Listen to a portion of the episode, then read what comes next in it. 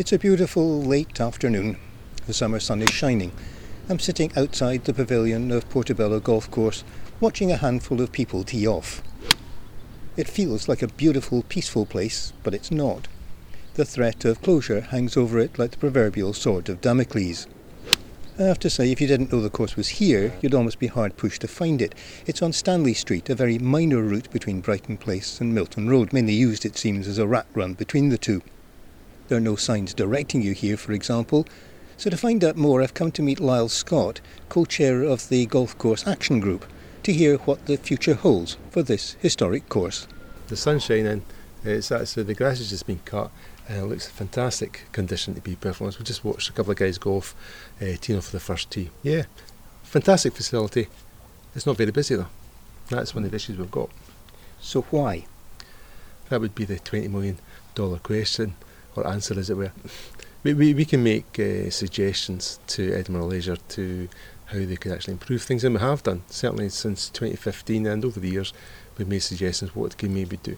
Portobello Golf Club don't own the clubhouse, they don't know the golf course, it's all run by Edinburgh Leisure.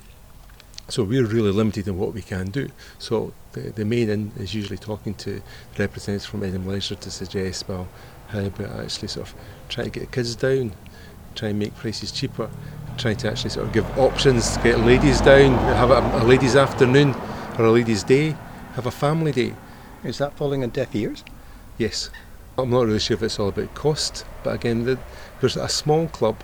We've been going for quite a long time now. 1856, I think, was when we were instituted. But we don't have lots of money. Be personally, like lots, lots of golf clubs, golf courses. We know that the, the, the appetite for playing golf has reduced quite dramatically. A lot of golf courses are, are going to the wall. To be perfectly but something like Portobello is a nine-hole golf course. It's a way forward. It's perfect for all ages, all sexes, gender. It's relatively flat. It just Uh, looks like an ideal training. It does.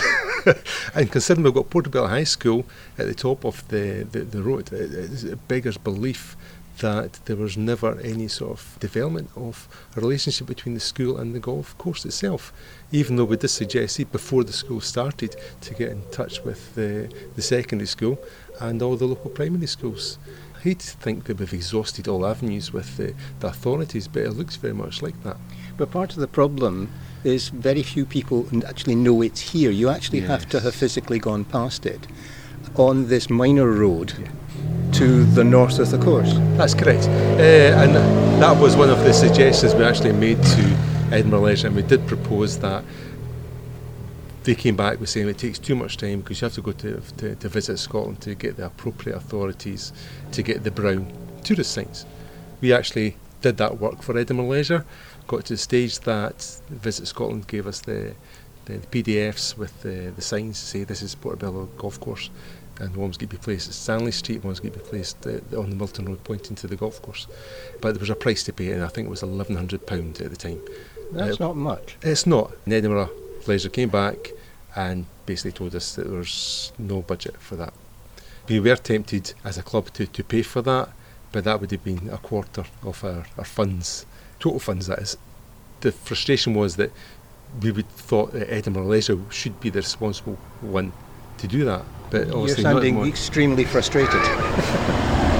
I, I think uh, local government, and don't get me wrong, the, the, it's not an easy job for anyone to be perfectly honest, but all we're looking for is a little bit dialogue, a little bit of transparency, and some fairness and understanding between each other. We sat down with Edinburgh Leisure after we got told that the course was closing last year. Ironically, I think it was the 16th of August 2018 that the David Atkinson came down and told us that the course was shutting, at which point obviously we initiated some sort of groundswell. I'm not really sure what, much more I can really say about that. Yeah, but has there been been any upturn in the number of people actually using the course? Because when the announcement was made about the closure, it did get quite a lot of publicity at the time. Yes, that's it. And it's like most today's headlines or tomorrow's fish papers, as it were. Yeah, we got a, a massive turnout. There must have been about 120 people. We, obviously, the, the pavilion isn't big enough to host everybody, so it was a, case that we, we stood on the, the top steps there and actually explained what was going on or what had been proposed and what was going to go ahead. And basically, we took it from there. We, we set up the action group and engaged with uh, Edinburgh Leisure, in which case it was a case it was going to be a consultation Then that consultation process started. We ended up with a survey that was uh, online and hard copy. That was done end of May. And the last update was actually from, uh, we've been chasing the council to find out exactly what was going on with the, the survey results and how the, the consultation is going to process. Their update in June, start of June, was to say that they're waiting for Edinburgh Leisure to come back with. with It so sounds like a catch 22, to be honest. it is. It is a catch 22. All we're doing is trying to encourage a little bit dialogue, as I said before. It's like we're pulling teeth. We're banging our head against a brick wall. And I don't understand why. There, there's not any expectations set, and that's the, that's wrong. There's no timescales. We're asking for timescales. They've initiated this consultation. Let's get let's get it done. If my memory serves correctly, the same argument applies for this whole area as applied for the school, in that this is for common use. The golf course, as far as I'm aware, is set aside for recreational purposes, and it can't be used for anything else. And one of the reasons people come to an area like this is to the recreation facilities. Yeah. There is so much activity now going down on the Forth, Uh-huh. which wasn't there 10 years ago. And it's surprising that there isn't that much activity here, but then the advertising for this, I'm just looking behind me, we're sitting in the pavilion and it's on the windows. It's not Yeah. actually up on Milton Road. That's correct. We, we, we get keep getting told that the, it's digital marketing, and so the, the marketing is done at the, the gym centres, the swim centres, uh, or the gyms, and the, the, the, it's fed through to the, the, the kids, the adults, going to the gyms, and they, they actually get the adverts saying, come to a, a golf course. Now, there's golf courses all over Edinburgh, and that's great.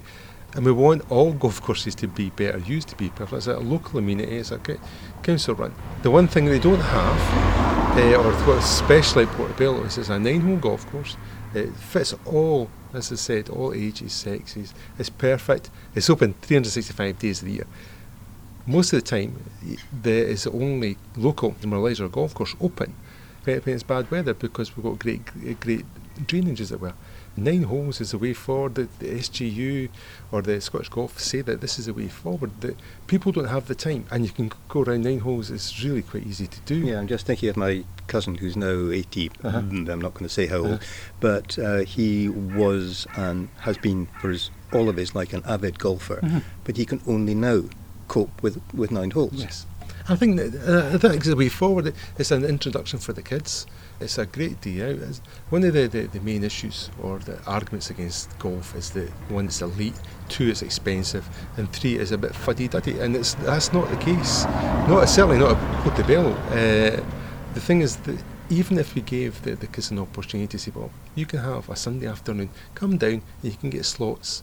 Edinburgh Leisure provide, or the Scottish Government facilitate Edinburgh Leisure to provide a course card for primary and secondary children, as long as the, the, the adult, the, the parent comes down and signs them in and say, okay, they're, they're responsible, as it were, at, that, or, or whichever age, I think it's 12, you can actually play by yourself with, with your pals under that, an adult has to be with them. But again, there's all these sort of rules. Of, so it's not expensive to actually get the kids along. It's just a, a case of the commitment of parents or a, a, a- a relative to, to bring the kids down and give them a shot.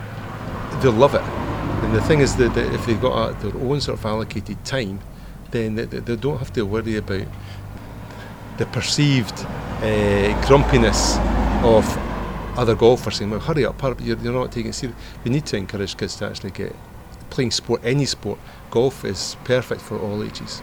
So your message to Edinburgh Leisure is please talk to us. Please take on some of our ideas. It's not going to cost much to do that. The marketing side of things, I know that the, the, the digital side of things, but even put the, one of the, the, the signs up at the top of the road. Let's get the signage for the, the, the golf course so that people actually know that they were here. At the end of the day, we want to encourage more people to play golf and obviously increase numbers at the golf course. Nobody likes to see a wonderful piece of land not being used. It just seems such a waste. After we had finished this interview, I approached Edinburgh Leisure to ask about the current state of play and if they wanted to make any comment about the future of the course. At the time of recording, they had not responded.